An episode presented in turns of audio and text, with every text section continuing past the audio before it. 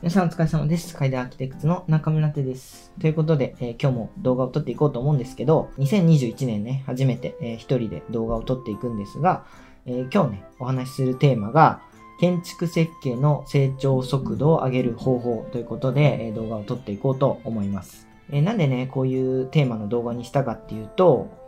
えー建築学科入学される皆さんって、え1年生の頃っていうか最初でやっぱり、えーと建築を設計したいとか、えーまあ、家のねデザインをやってみたいっていうね、えー衣装をやりたくて入学する学生って多いのかなと思ってて実際私自身もねと高校生の時はもう何もわかんないんですけど、えー建築のねえー設計をやってみたいなっていうところで、えー建築学科に入学したという経緯がありますで大学でね勉強を重ねていく中でえー設計ってちょっと違うなって思ったり、えっと、構造計算とかね、構造設計の方がまあ楽しいと思ったりね、えー設備設計っていうものはね、まあ、世の中にあんまりいないっていうことなんで、えー設備設計でプロを目指したいっていう方とか、えーお金をね、稼げるようになりたいなっていうところで、えー大手ゼネコンのね、施工管理に行くとね、選択する方もまあ多かったり、あとハウスメーカーで住宅の設計をね、やりたいと思う方ってたくさんいると思うんですよね。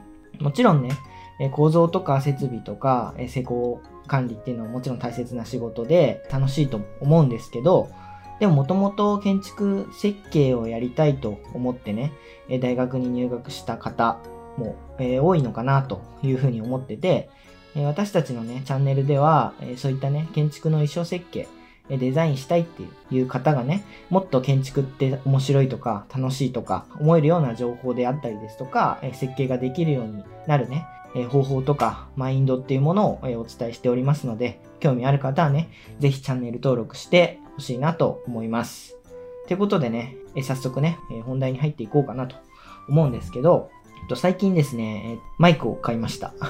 で、私たちの動画って、えー相方の森谷くんとね、ズームでつないで、えー録画をしてるんですけど、ちょっとね、音質が悪いっていうのを最近やっとき気づきまして、まあ気づいてはいたんですけど、いつか変えなきゃなってことで、えっと最近ね、マイクを買ったんですよ。これですね。こういった感じで、えーマイクを買ったんですけど、えー10ヶ月ぐらいね、動画を撮っていて、まあやっとかっていう風にね、私自身も思うんですよね。で、それに関してね、YouTube の、えこう動画をもう60本ぐらいかな、上げてきてて、で、すごいね、今更気づいて成長が遅いなって思うんですけど、まあね、今回はね、その成長速度をね、上げる方法っていうものをね、少しでもね、建築設計が、できるようになるようなね、動画を撮っていこうかなというふうに思って、本日のね、建築設計の成長速度を上げる方法という動画を撮っていこうと思います。よろしくお願いします。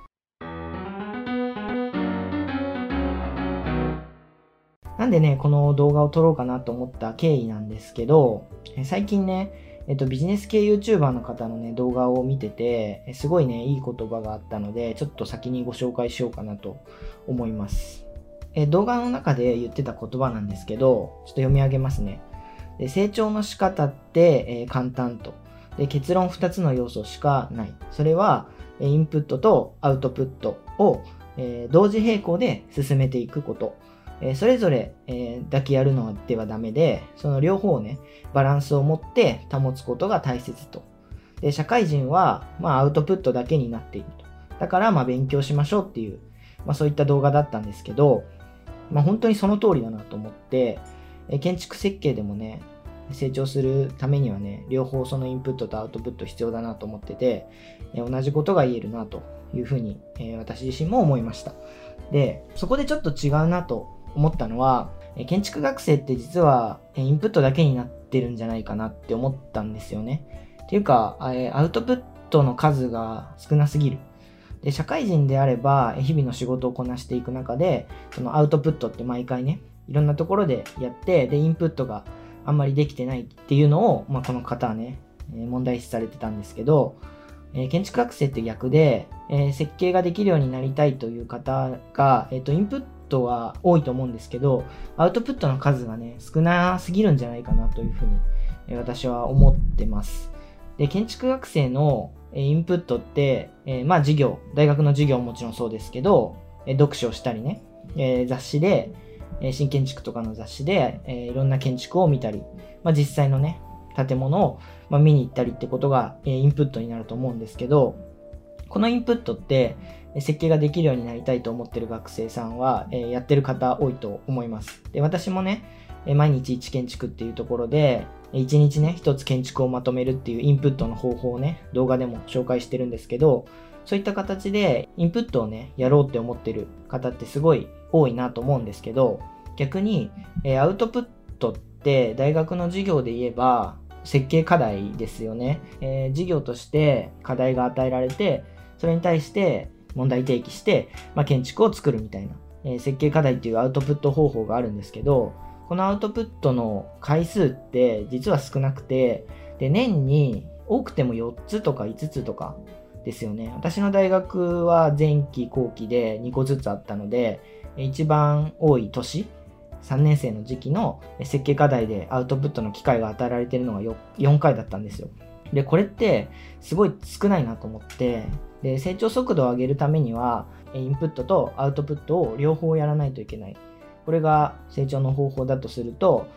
インプットはやれてる人はそのままやる。で、アウトプットの数を増やすってことが、えー、結構重要かなというふうに思ってて、以前も動画で紹介してると思うんですけど、おすすめのね、アウトプットの方法としては、やっぱりコンペなのかなというふうに思います。いろんな学生から、えっと、コンペって勝たないと意味ないんですかっていう質問って結構多いんですよね。でも、本当にそんなことないなと思ってて、コンペをやるってことを決めると、課題がもちろんありますよね。で、それに対して自分なりの答えを出さないといけないっていうところがあって、まずコンペの課題を調べるので、インプットにもなりますと。で、実際作業して、アイデアを練って、表現をまとめるっていうアウトプットの機会も得られるので、アウトプットの数を増やして成長したいって思う学生はね、ぜひね、コンペもやってみてほしいなというふうに思います。やっぱりインプットとアウトプットは同時に両方やることが大事なので、インプットの数を増やして、アウトプットの機会も増やす。それが成長速度を上げる方法なのかなというふうに思います。インプットを増やすことで、私がね、前に実際に見に行った方がいいという話をね、してるんですけど、その時にね、え Twitter でもね、